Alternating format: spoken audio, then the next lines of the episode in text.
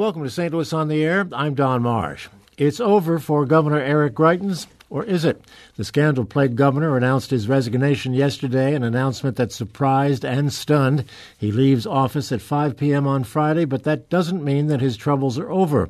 Our legal roundtable panel is with us today to talk about the Greitens case and other things.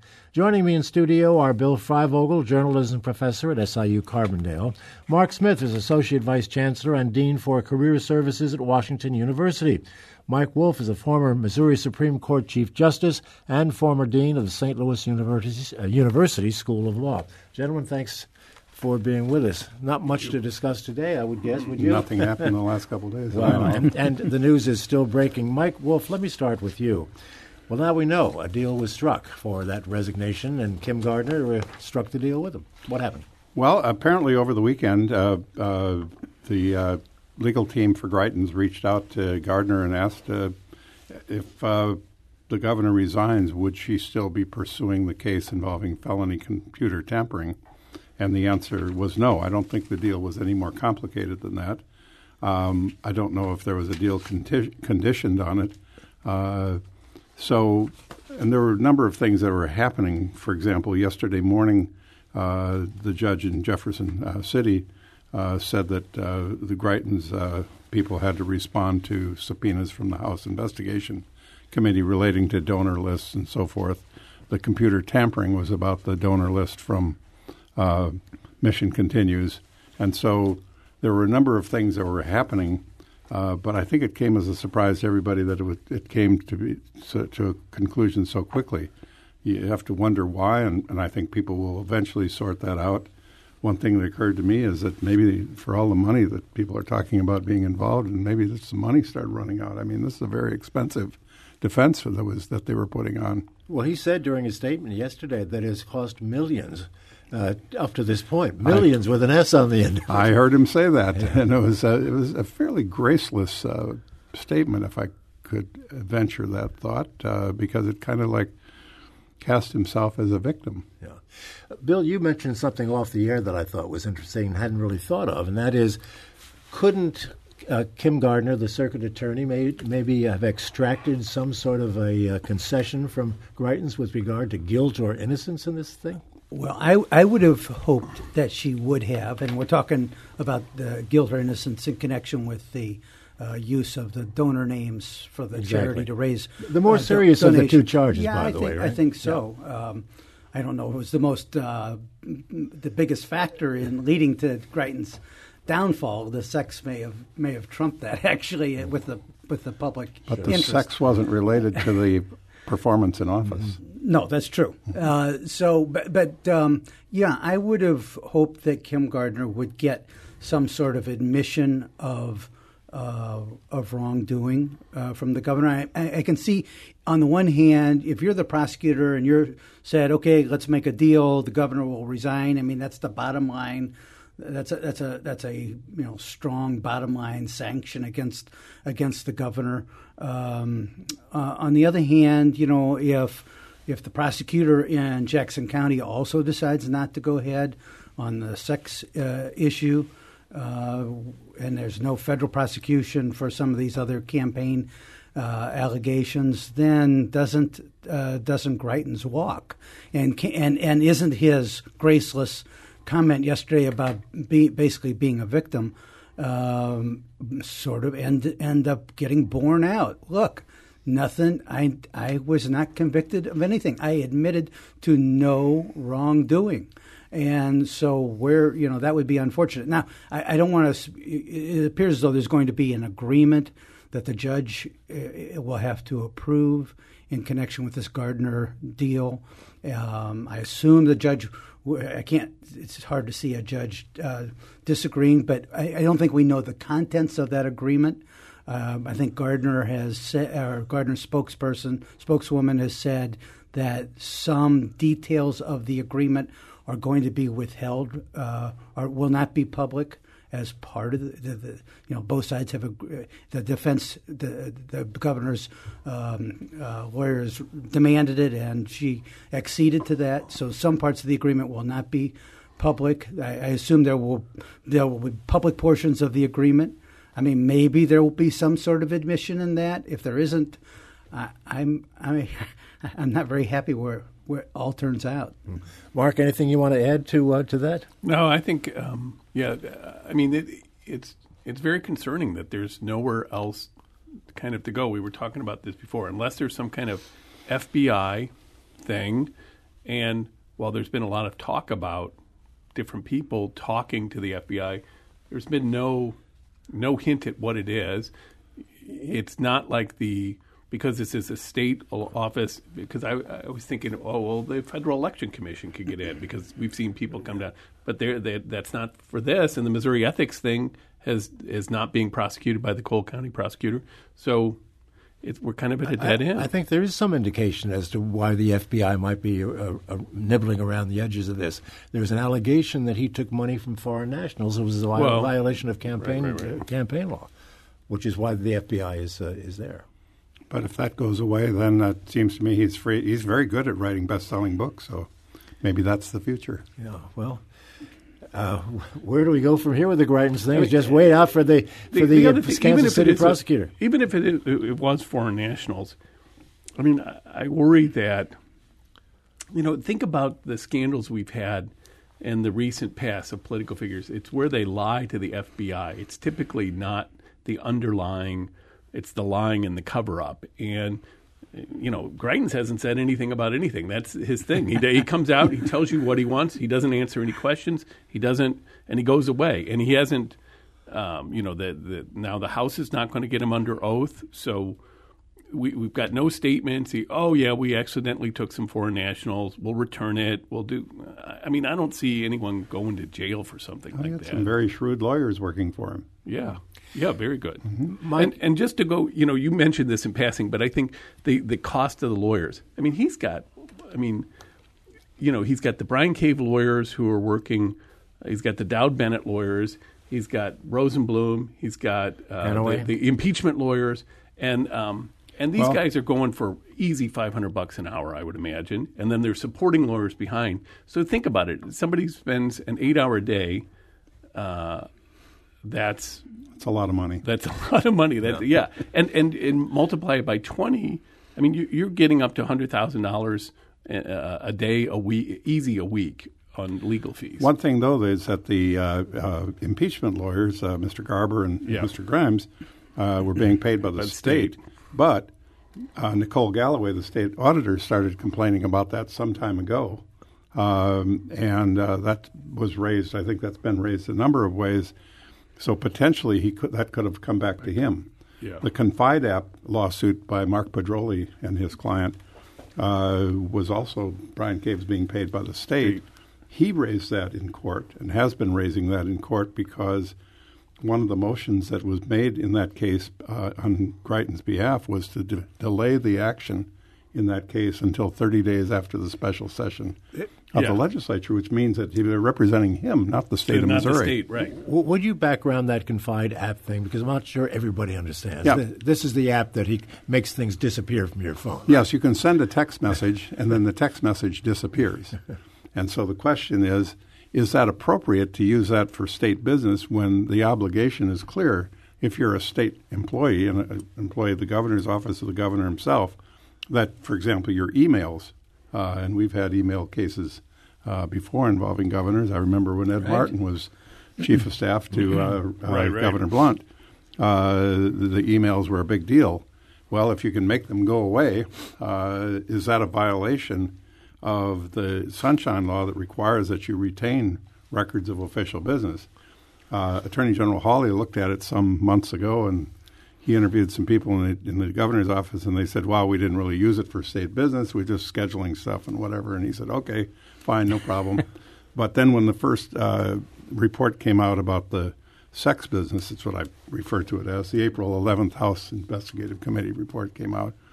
Then he jumped down and said, "Well, we got to do something about this confide thing." So, and also Mark Pedroli was making some headway in the lawsuit. Yeah, yeah. Uh, uh, the private lawsuit about the uh, confide app uh, being a way of keeping transparency from invading the business of, uh, of the public. And, and also uh, on the, the attorney's fees issue that you raised, that Galloway raised, but Hawley's now jumped on that bandwagon too. Yes. Kind of so. so yeah, things were kind of closing in on a lot of different fronts. We have a question here from one of our reporters, uh, Rachel Lippman, who asks, "What are the ethics of exchanging the dropping of charges for stepping down from political office?" Do you have any sense about that, uh, Bill Frivo? Well, I, I don't think I see any uh, ethical problem with that. I mean, there are there are deals made to end uh, criminal cases all the time. And I think occasionally you'll have a lawyer prosecuted, and one part of the deal might be you give up your law license. Yeah, surrender your bar license, make restitution, other Sure. different things that would be for the greater good.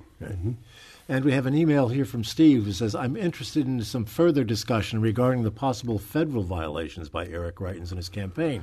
Will there be further investigation into campaign finance violations, including whether or not his campaign received any money from foreign entities? This is the thing we talked about a few moments ago.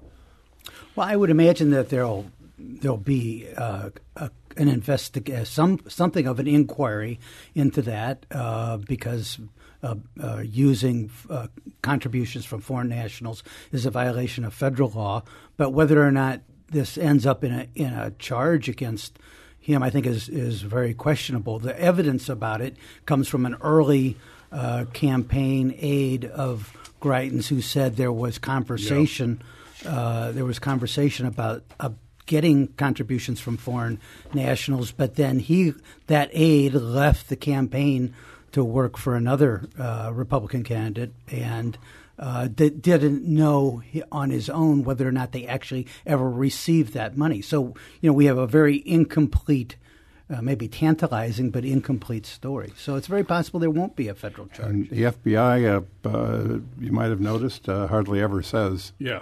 Anything about what they're doing. And, and uh, ultimately, if they find something, it's up to the United States Attorney in St. Louis, who would probably need approval from the Justice Department because it is a public corruption case to bring a charge. So you've got about three layers of things where you really don't know what's going on until nothing happens or something happens. So another way we were kind of talking about this before the show too. I mean, there's this guy Faughn who comes up with the hundred thousand plus cash. The publisher, yeah. yeah. That I mean, that just seems um, very strange, Unusual. unusual, and and also.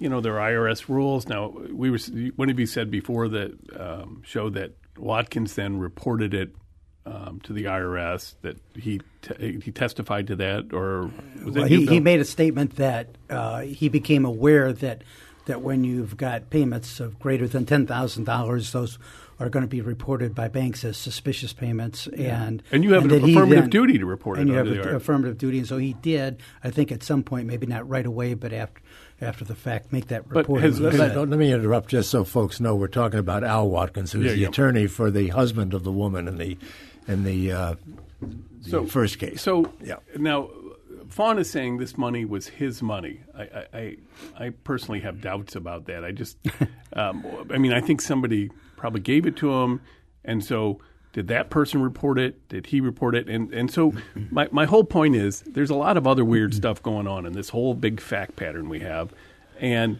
discovery is pretty broad based, and there may be some.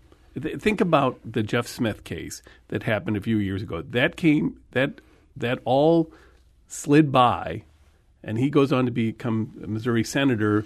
Nobody pays attention to it. It gets dropped, and then you got that guy with the balloons and the bomb, and then he turns up. So, um, you know, it may be that he's out of the woods, but I just think there's too much weird stuff going on. The, the way I read the Faughn uh, statement that it was his money was, yeah, it was his it was his money after somebody gave it to him. Exactly. Uh, Yeah. it's amazing to me that he was able to spend three hours uh, just sticking to that to that story. I mean, you know, let's make some things very clear. I mean, Faughn's involvement. Speaking of, uh, Rachel asked about legal ethics. Talk about journalistic ethics. Yeah. A, mo- a newspaper publisher and broadcaster uh, making payments that affect a news story that his organization is writing about. That is highly unethical. Uh, nobody, I don't think, would would question that. And I think they cut they kicked Scott Faughn out of the uh, Capitol Press Corps. They did. He uh, said it was an outrageous. It was outrageous for them to Well, do that. I've got to Well, tell he's a publisher. He's William Randolph Hearst. Got to take a break now, but if you talk to Jason Rosenbaum about the source of that money, you'll come up with the low income tax credits and that sort of thing being behind it. Yeah. Anyway, that's uh, that's. But uh, he said it was a who's didn't Watkins say it was a Republican outstate Republican donor?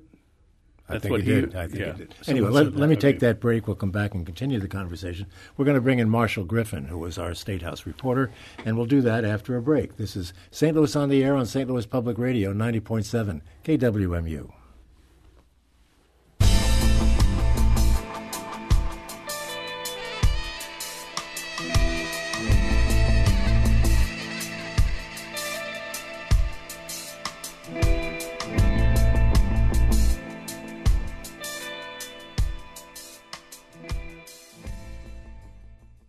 And welcome back. We'll continue our conversation with our legal roundtable panel in just a moment, but we're going to bring in now Marshall Griffin, who is our State House reporter in Jefferson City.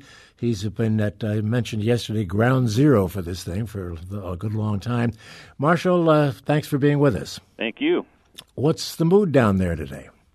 Uh, it's, it's actually pretty quiet right now. Um, although there is a little bit of an undercurrent of energy, which I think is natural because there's about to be a, uh change in administration. You know, regardless of how it's coming about, um, there there will be a new governor in a few days, and uh, and a, a governor, a new governor who will who has a history of working with uh, the House and Senate leaders because not that long ago, Mike Parson was a state senator and um, and a fairly influential one. He was also a uh, spent six years, at least six years in the House. So he he has navigated the legislature. He knows how it works, and as lieutenant governor, he has presided as uh, president of the Senate. So. Uh, this, you know, the, the the House Speaker and the Senate President pro tem is getting somebody they know very well and who knows how uh, the Capitol runs. Have you had a chance to talk to uh, Lieutenant Governor Parson at all? just briefly yesterday afternoon he as he came in he gave just a, he answered about two or three questions and then ducked into the office and he is staying away from the media at this point he is uh, his his uh, spokesperson Kelly Jones told us that uh, he'll be issuing a statement later today as far as you know just updating everyone on how the transition is going so far but that he will not be speaking to the press today period uh, uh, he might hold a press conference tomorrow uh, but uh, they seem to be leaning towards not holding one. But this says if it's possible, they might hold one tomorrow.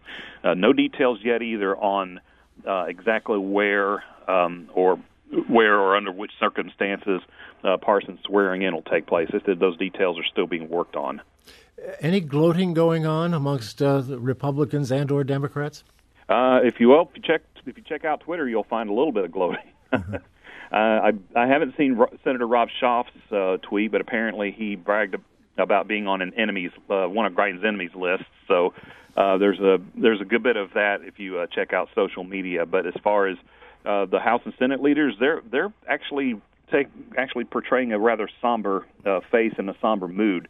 And saying, you know, this isn't really something to celebrate. You know, this is you know, the the resignation of a governor under you know any circumstances is not something uh, to be taken lightly, and everyone's kind of approaching this with a uh, with a, a a calm sense and you know and a mindset that this is not a time to celebrate, but this is a time to to move forward and to keep working. That's the um, that's the public face that the House and Senate leaders are putting on this right now. I might think there'd be a, something of a sense of relief amongst Republicans, at least, but get this thing out of the way, um, you know, as much before the election as possible, because it could have very obvious ramifications at election time.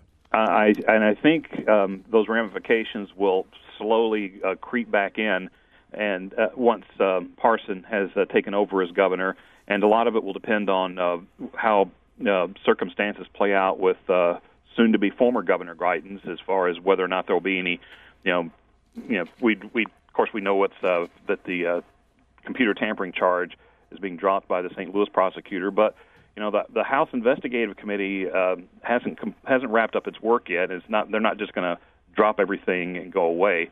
So there's there's still some unanswered questions about what the mission of that committee is right now. We did not get answers to that question this morning uh, during the brief press conference with uh, the House and Senate leaders.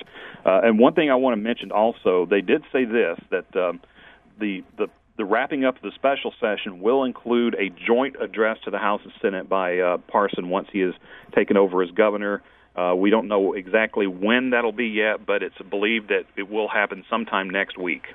Well, we know what happened the last time a governor spoke before the uh, legislature, a joint session. That was the night the story broke about the uh, about the affair. I, I think uh, this one will be uh, will be less dramatic in that department, uh, but uh, it, but but it'll also probably uh, be a somber event as well. Yeah, Marshall Griffin, thank you so much. Oh wait, wait, uh, Mark Smith has a question. So you were saying that the committee um, expects to wrap up their work. So is your sense that they're expecting answers to their subpoena? Um, they're not right now. They're not saying. Um, Todd Richardson is not saying anything yet as far as uh, what we can expect as far as answers. But I, I would think that they wouldn't just drop everything and not finish the work that they've been doing. Now, whether now whether or not that might result in um, in any, type of new criminal charge um, against against uh, uh, Governor Greitens remains to be seen. But uh, at this point, we we just don't know exactly what's going to happen yet. But I would be surprised if uh, they just drop if the committees that have been working for months on this just suddenly drops everything. I, I don't think that's going to happen. Any else, anyone else here have a question for him? And it seems to me that that might be the, if the committee does that, if they issue a report of some kind, it would be sort of a pre-rebuttal to the ultimate story that Greitens may want to spin about how he was driven from office by uh, conspiracy of liberals and uh, and people who were not in favor of his version of reform. Okay, well, Marshall, once again, thank you for being with us, and uh, have have a great weekend. Thank you very much. And, and that might be kind of a responsible way for the committee to end. You know, as you were saying before the show, Mike, to to create a report um, that the documents are supposed to be provided by Friday, I believe. Um, uh, still governor, even if he's not. I think he would be required to produce those, and and you know the the committee would have to do something mm-hmm. to to force it. They could probably drop it, but to have a complete record of what happened. Well, I would hope that the committee would do something, but there sure is a powerful political uh, incentive to not. I mean, to turn the page. I mean, these are. It's been Republicans driving this thing, and mm-hmm. you know they wanted. They're happy to have this over with and to to try try to get Josh Hawley elected over over Claire but, McCaskill. But on the other hand, if they look like they're covering up for Greitens, I mean, the campaign is not going to be Hawley versus McCaskill. It's going to be McCaskill versus Greitens. But and, you you could you could argue, you know, what I mean, what even what even jurisdiction do we have anymore? The governor is gone. You know, with the, our and and, and look, uh, Gardner has dropped the the only uh, charge that's that's out that was out there on on the fundraising. They got I mean, a judge's order though. Say again. They have a judge's order. They have a judge's order, but but they can withdraw the subpoena. They could if they think they're if they think they're um, you know that their investigation is over. I mean, I'm hoping this doesn't happen. I'm being very yeah. paranoid. What worries me is that everybody drops everything. Yeah. There's no federal charge. Uh, maybe you know suddenly it comes out that you know f- uh, Faughn's money came from a special interest, and so the whole this whole deal was funded by some special interest, low income housing, uh, historical housing credits, or an outstate rich Republican donor, who knows? And suddenly he is, uh, uh, you know, he hasn't pleaded guilty to anything. Nobody's found any wrongdoing. Um, you know, other than the adultery, and he rehabilitates himself Mark Sanford style. There's another sidebar issue here, and uh, Mike, I'll turn to you for this because I know you've looked into it, and that is the uh, lieutenant governorship. When uh, Lieutenant Governor Parson uh, becomes governor, there is a vacancy. What happens then? Uh, nothing. there is uh, actually no provision in the law, in the Constitution or in the law, for appointment or election of a lieutenant governor in succession. We've had 47 lieutenant governors in our history, in our state's history. Eleven of them left before their term in office was finished, and uh, we've had a couple of little minor appointments in in '68. Uh, uh, they appointed a guy for a few days after uh, Eagleton went to the United States Senate. Uh, the the uh, governor appointed Governor Wilson appointed Joe Maxwell after he won the election in 2000. but nobody really cared because it was a short term thing. In '68, I think the Senate leader said, well, yeah. we're not going to let him in because exactly. So they said no because he doesn't belong here because you don't have appointment authority. There was a bill uh, in the legislature this year to put in the appointment process. It was part of a bill. The Senate amended the bill and sent it to the House with a provision, I think, sponsored by uh, Senator Schaaf, that uh, provided for appointment of a lieutenant governor in the event of a vacancy.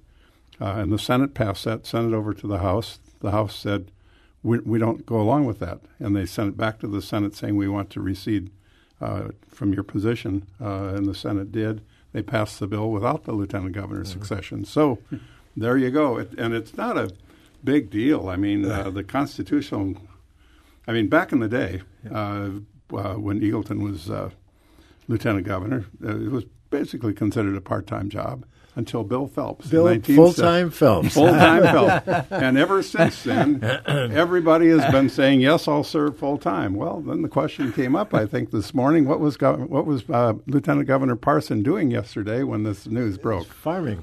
I believe he was. I think that's part of the duties of the job, as a matter of fact. Eagleton used to say that uh, his main job as lieutenant yeah. governor was watching the Missouri flow by. Yeah, I remember saying that. You know, going back, going back to full time Phelps, it was a character in his own right. As soon as the, his job as lieutenant governor was over, he moved to Texas. anyway, just just a little side. He left there. his mark, though. Uh, yeah, he did.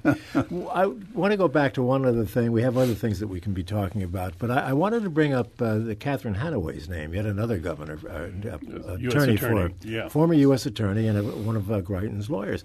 She was telling people, going back to the, the FBI thing once again, she was telling people uh, in the legislature, don't talk to the FBI, something she never would have said. Because she was a tough attorney. prosecutor. I of course. Mean, yeah. Of course. What well, do you, what do you, you know, of that? That's what lawyers do. I mean, yeah. she was representing the United States when she was the United States attorney, and and lately she was representing Greitens and Greitens affiliated committees and so forth. And he, she was, in both instances, offering advice that was consonant with her client's wishes. Uh, what's the problem, guys?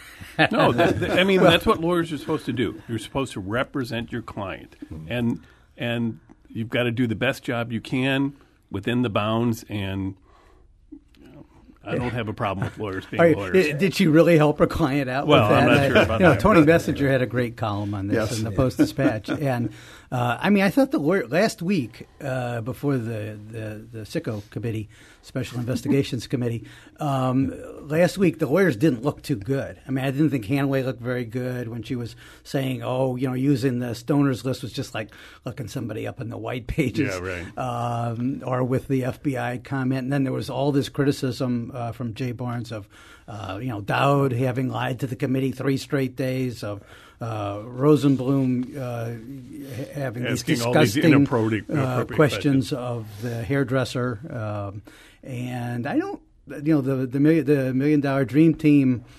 Um, I'm not sure they end up looking well. Michelle M- Michelle Nasser, who was one of my students at the law school, she just got yelled at by Barnes uh, kind of unfairly. So I think she came out okay. She said, "Look, I'm just here to observe," uh, and they they were mad at Dowd. So while we're talking about lawyers, I'm going to digress here for a moment because I'm interested in getting your take on uh, on a couple of attorneys who are making headlines these days, not in St. Louis.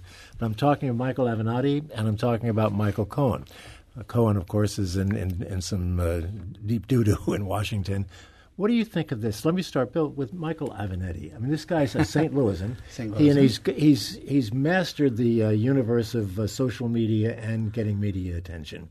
He has, and uh, you know, I wouldn't want to criticize another St. Louisan, but um, uh, you know, I don't like that kind of lawyer. It's just a personal thing, you know. I don't like these publicity-seeking lawyers, but I suppose it, I suppose it does good things for the client. I mean, I think he's in a little. He could end up being in a little bit of trouble about. He seems to have given have gotten access to some banking r- records or information from banking records about sums that were transferred to Michael Cohen's uh, consulting uh, company that he was collecting big uh, payments from, like Qatar.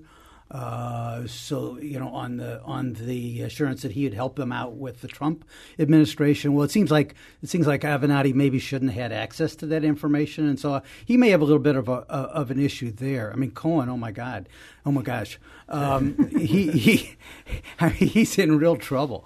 Uh, the uh, the special master, I think now is, has already turned over three hundred thousand communications. I think I have that the digits right on that, and there will be a million that are turned over. There's only 250 that are contested ones that she, the special master, is going to uh, suggest uh, uh, to the judge Kimba Wood uh, a, a, decision on. So I think you know I think Cohen is in in real multiple kinds of legal uh, problems. It's interesting that he's always referred to as the president's fixer. Fixer, yeah, not the president's lawyer. Well, lawyer, but fixer. Well, it reminds me of the of the uh, late great Roy Cohn, who's one of whose mentees was uh, a young oh. Donald Trump. Yes, uh, Cohn was famous for doing that kind of stuff. Avenatti, I think, mastered the media circus yeah. mm-hmm. in a way that actually rivals what Trump does. He's fighting mm-hmm. fire with fire. I mean, yeah. he's using he the same kinds of tactics. And, uh, I don't think that uh, so far I haven't seen him crossing ethical lines that, that, that, that would be much more drawn if he were representing somebody in a criminal case. But he's got a civil suit, uh, and he's using the maximum public pressure in that suit. I think he's serving, for the most part, I think he's serving his client fairly well. And Mark, I agree with that. If, yeah. if, lawyers do what they have to do, then the fixer is just doing what he has to do, right? Fix things. Yeah, I'm not so sure about that. Let's take a break. We'll come back and talk about some other things. This is Legal Roundtable Day, and we'll continue the conversation momentarily. This is St. Louis on the Air on St. Louis Public Radio, 90.7 KWMU.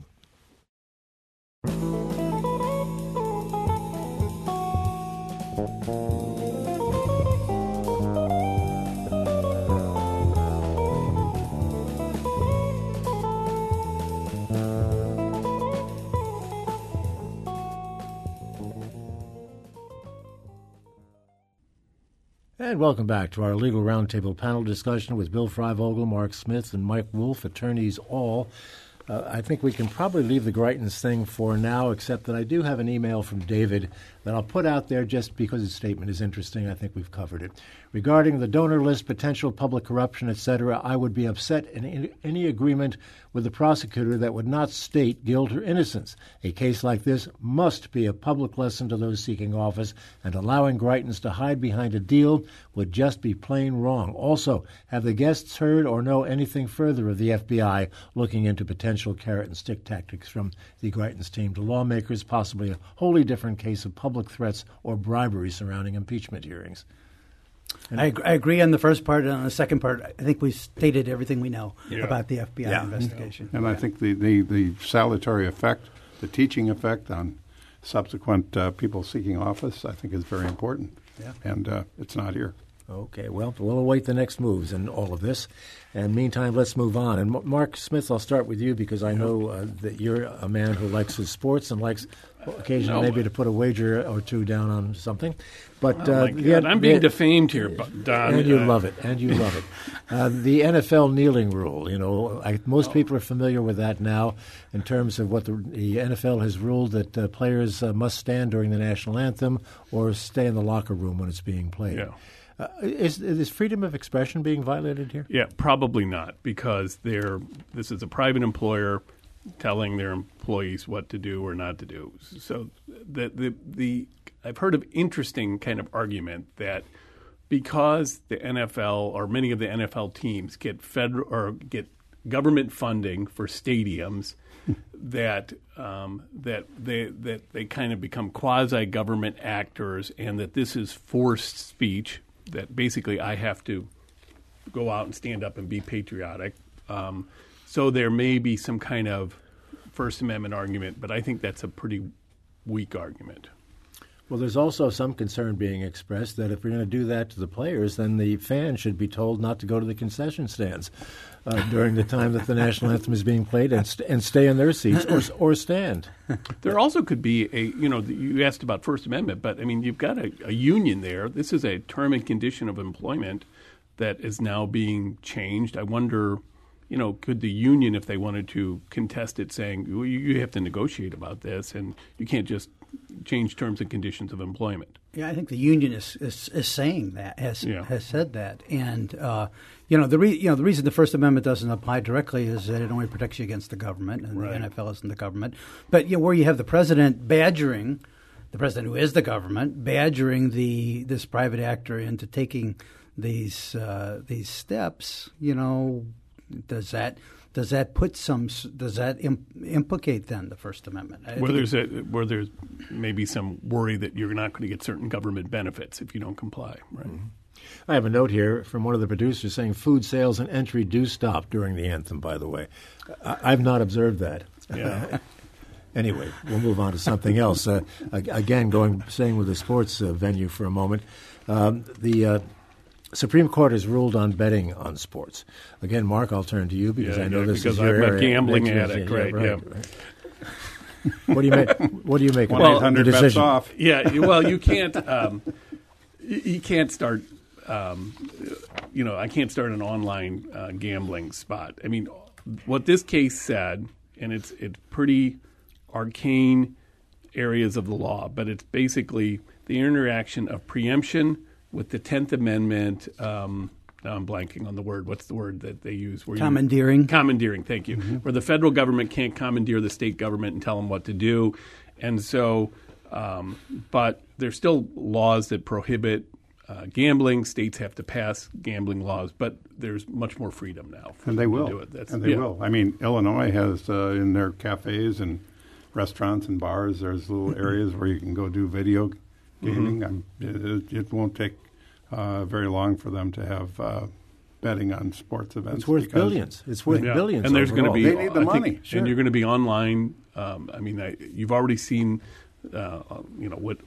What I do have a little um, interest in is playing poker, and and you see the online poker spots out of New Jersey and Nevada, but they haven't spread to other states yet. I think you'll start seeing that. Mm-hmm. Right now, they're all off uh, outside of the country, mm-hmm. and so I, I, understand there are people who bet on those. You know, Bill Bill Bradley, the uh, former Knicks star and senator, and Crystal uh, City. also Crystal City, Crystal Nate, City. yes. Yeah. Um, I always uh, loved what he had said when he was arguing against allowing expanded ban- uh, gambling. He was playing in a Knicks game and it was towards the end of the game, and he hits a three pointer. I think they had three pointers when he was there. Anyway, a long shot, and that and, and everybody it is a home game, and everybody started booing.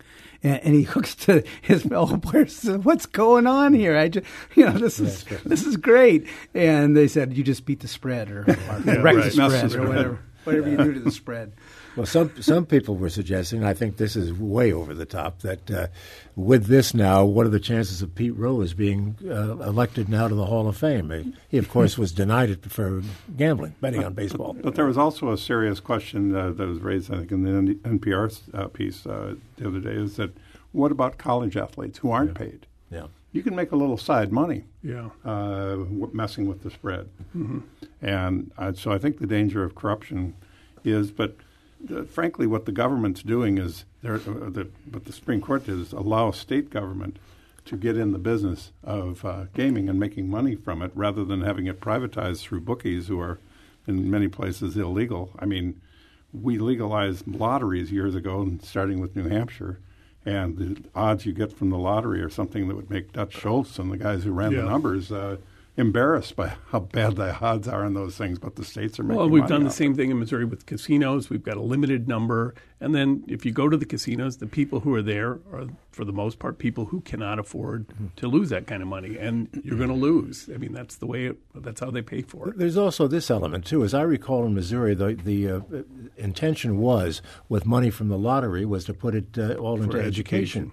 And they didn't. They put it in the general fund and then took some of that for education. So it was a promise uh, not not delivered upon. I was in the in the governor's office in the '90s when we really made went out of our way to try to prove that what we were doing was putting that money in education, and frankly, nobody really, very few people believed it because the message had gotten out that the, that the legislature was going to mess with it, and no matter how hard the legislature tried not to mess with it, people still didn't believe it. So it's it's really it's really interesting because you know you, you get into gaming, you get into frankly you get into uh, marijuana sales in Illinois Right. probably next uh, uh, for the purpose of raising money that you're not willing to raise with taxation. Right.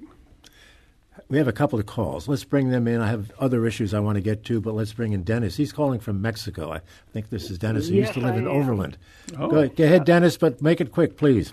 Okay, well, I just uh, the uh, the NFL thing. I know one of you. I think you might have said it, Don.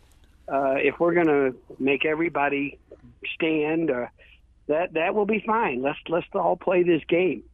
But uh, in uh, I think I saw that in Nazi Germany, there was a team uh, that refused to, uh, uh, re, you know, say Heil Hitler, and they were banned for a year. Uh, you know, sometimes you were right in the middle of of of a of creeping fascism. It's just really ridiculous. I'm I'm blown away. Dennis, thank So, you for the call. Good luck. Creeping fascism? Well, That's a I, bit strong. I, I mean, I, to- I totally think that President Trump using the bully pulpit to bully uh, athletes who are trying to express their opinion uh, is uh, is a terrible thing for a president to do. It's a wonderful distraction for him to distract Yes. to get people really riled. This is something that It's gets popular. people really riled up about it, and so you can do all sorts of horrible stuff, and nobody's going to notice because the headline of the day, we'll all go to it like a moth to flame, is about the peop- about the guys uh, kneeling, and you know it's uh, And, it, and and the problem with symbolic speech is it's it's symbolic. it's symbolic and it's not accurate. And so so you know you've got people saying, well, these people who are kneeling, they hate the United States, They- and that's not what they're saying at all. At least that's not how I read it. They're saying, no, we love the United States, but we don't like these aspects, and we're and we want to change them. And then other people say, no, no, no, no, you you just hate the United States, and and it's it's too bad. Um, It's McCarthyism. Remember the John Carlos uh, protest in 1968 in the Olympics with the Black Yeah, Power yeah. salute. You know, people that criticized them and chastised them, but they were making a what And many they paid a considered big a valid price. point. They paid a very big price. One more quick call, then back to some of the issues. Rich and Bevo, go ahead. Hi, Don. Uh, this is another thing about the flag, but I uh, like to see you kick it around for a moment. Uh, it's not as a First Amendment issue, but a violation of the United States Code in which the Defense Department is in violation of that code by using the national anthem and the armed forces for commercial purposes. So that's that's my question. Or the question being exactly Well, um, so, well, actually, a comment. right? Just the notion to kick around that uh, that the armed forces is using this as, as a commer- using the flag for commercial purposes, which is expressly prohibited in federal law. how are the armed forces doing that? are well, they the, the Defense Department has, is budgeting, advertising, providing troops for the national anthem for the NFL. Okay, gotcha. so they like have a color guard march them in or I guess something. that's it. Yeah, that that's one of those. You know, I, I see where you're coming from, but that, that's not going anywhere. They're trying to recruit people to be in the armed forces. Right. Yeah. Yeah, the flyovers and things like that, I guess, are all right. what he's talking about. Okay, a couple of other things. Uh, let's go to the uh, Supreme Court issues here.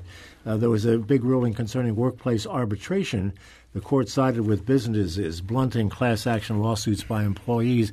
The thing that caught my eye, Bill, I'll turn to you on this, um, that this could have an effect on the Me Too movement, and I don't quite get that. Well, it, what it does is it says that workers can't band together uh, to file a lawsuit or, to, or even to get uh, uh, arbitration as a group if they are have been are employees of a company that has forced them to, as part of a condition of employment to agree to a, an arbitration clause that says you'll if you have a problem you'll just uh, you know you'll submit it to arbitration as an individual. Uh, I mean, it's a. Um, I think it's a pretty terrible decision, actually. Uh, you know, it really takes so so so. You know, back to your question though. Uh, why, so why would the Me Too movement? Well, if we, if there's a group of if there's a class of women who have uh, who, who want to band together to file a lawsuit or to try to get some sort of arbitration, they can't they can't do that. Um, I don't think I don't believe this is a constitutional decision. This is a this is an interpretation of the uh, uh, of uh, of a congressional statute. Congress could fix it. They probably won't. It seemed I've, I've read a number of stories about this case, and and this goes to uh, Ruth Bader Ginsburg's dissent. That it, it, it doesn't seem as though the the conservative majority on the Supreme Court that's always talking about you know following the language of the statute has and, and the um, you know and the and the history has really done that because if you go back and trace the history of this, uh, it doesn't seem as though Congress really ever intended to do this um, to, to come to this result. In fact, the Arbitration Act, and I think it was about 1921, uh, specifically uh, referred to state law and whether state law would make that unconscionable. And in the uh, Scalia era, they took that, twisted it around, and made that sort of a federal standard and said, well, it applies. Remember the cell phone cases. You've all read the uh, contract that you signed when you got your cell phone. Carefully. It's in there. It's in there so that you can't sue your cell phone company either in court or as a part of a class because you get to arbitrate your uh, five dollars and forty three cents. And, and so, what? Just so uh, non lawyers understand this, what this means is if you enter into a contract with your employer, or with your cell phone provider, or with your securities broker, and it says in there that if you have a dispute, your sole remedy is going to be arbitration. So you can't go to court and sue them anymore. You have to go, and the, there's going to be, it'll say how the arbitrator is going to be selected, and they'll be impartial, but you don't get to get a jury of your peers anymore. And so um, there was language in the Supreme Court decision just favoring arbitration clauses and their enforceability. So you could imagine then if I have a harassment, uh, I want to bring a sexual harassment claim, that my arbitration clause in my contract says no i have to take that to arbitration as well so i don't get to go to a court i don't get to go to a jury and um, i mean that was the that anheuser-busch case we had um, uh, what was the the Mary Anne Sedey was the lawyer. Oh. Remember? Um, oh, anyway, it was the yes. question of whether or not the Francine arbitration, Katz. yeah, for the Katz case, yeah. whether that was enforceable or not. So this is going to take a lot of things out of jury trials that are more, I think, favorable to plaintiffs and get in in a different place. Is it a bit of a stretch, though, to cite the Me Too movement? I mean, most most of the cases, no, I don't that, well, most cases are individual cases. Well, I think only to the extent that I don't think that there are a whole lot of of those cases that have already been filed. I mean, I saw stories saying there really haven't been Me Too movement cases like this that uh, are immediately affected, but that down the road that was something that very likely could be affected. This is this is like uh, the first blow. I think the next the next blow, which will be in the next month, will be most likely the Supreme Court um, making it hard for public employee unions to collect union right. dues um, for their bargaining. That, this, that's a. But as a, as a, I mean, I, 25 years ago, I represented employers. I mean, we loved arbitration for our employers. We didn't want it to go to a jury, and mm-hmm. and so I, I, you know, I'm sure you got uh, lawyers out there explaining to their clients, let's make this arbitration clause as broad as we can, and to protect you, the employer. I well, think that what you've got is, in, especially with these. Uh, uh, arbitration cases and a number of other things that, that we talk about over time uh, probably the most pro corporate Supreme Word. Court in our right. probably in our history. Uh, I mean, they uh, this this one is is a, is a fairly significant, but it really flows from the idea that states and state law and state concepts of being unconscionable that these contracts are some because you don't have any bargaining power. If you want to go to work at this company and they say here's your here's right. your contract, you can say, well, I don't think I'll work here. And then you go to the next company. Oh, I don't think I'll. And if well, everyone's then, got it, you got no choice. That's right. so it, it, so it's meaningless. So it made meaningless the idea of unconscionability, which means that basically you're forcing us all onto the uh, kind of corporate plantation. What does this do, however, to someone uh, who has a complaint and rather than suing the company, they sue the individually uh, against whom they're complaining? Oh, you want to? So I have like I'm your employee, and you, Don Marsh, individual sexually harassed me. Yeah. So yeah, I can still sue you, maybe, but Don Marsh, individual employee, doesn't have the deep pockets that Anheuser Busch has. Mm-hmm. That's who I want to go after is Anheuser Busch. Plus, you may not be defined within the terms of an employer. Um, I might be able to bring some kind of intentional infliction of emotional distress or some battery charge against you. But once again, you don't have the the resources where I can really collect the big money. And it's and it's Anheuser Busch that I'm really mad at because they let you stay harassing me all this time. So workers can't band together, uh, just like in consumers can't band together. They have to uh, because they've agreed to these uh, arbitration. Uh, in these arbitration clauses, to, to just pursue an arbitration one person at a time. If this arbitration keeps going, think about it. I mean, so maybe now you're my physician, and I come to you, Don, Dr. Don Marsh, for surgery, and you say, "Oh, sure, I'll do the surgery." Sign this agreement, and in it, now I have arbitration clause, mm-hmm. and so you commit malpractice, and now I'm, i no longer can go to state court. I have to take you to arbitration, where maybe the arbitrators are other physicians. Everybody up uh, up on that? Yeah. Good, because we're, we're going to end it right there. I, am just a little bit thought. confused with all of that, but but thank you uh, anyway. Uh, Mike Wolff, thank you so much for being with us. Always great to have you. Mike. Thank you, Bill Freivogel. Same. Mark, thank you for Thank you. Thank you for being. being with us. Archived versions of past St. Louis on the Air programs are available for download or podcast at stlpublicradio.org slash STL on air. St. Louis on the Air is a production of St. Louis Public Radio 90.7 KWMU. Thank you for listening. I'm Don Marsh.